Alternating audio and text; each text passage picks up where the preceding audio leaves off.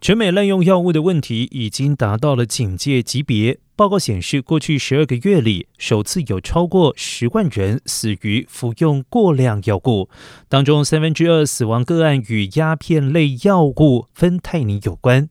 为此，各州政府设法管控芬太尼与其他合成鸦片类药物，避免药物危机再度的升级。多个州议会一方面加重芬太尼及相关混合药物交易的刑罚，另外一方面降低用药者风险。俄亥俄州的共和党议员曼宁认为，两者并行可以协助滥药者戒毒，同时贺阻毒贩离开街头。由于不少制毒商会将芬太尼或者是其他药物混合，又或者是制成假药丸，因此用药者可能会蒙在鼓里。对此，曼宁与其他州内的同僚合作，希望议会能够为此立法，将芬太尼试纸合法化，并且推广使用，从而减少民众意外服用的风险。倡议团体也建议，可以在换领针头的地方，或者是演唱会等现场发放试纸，防范事件。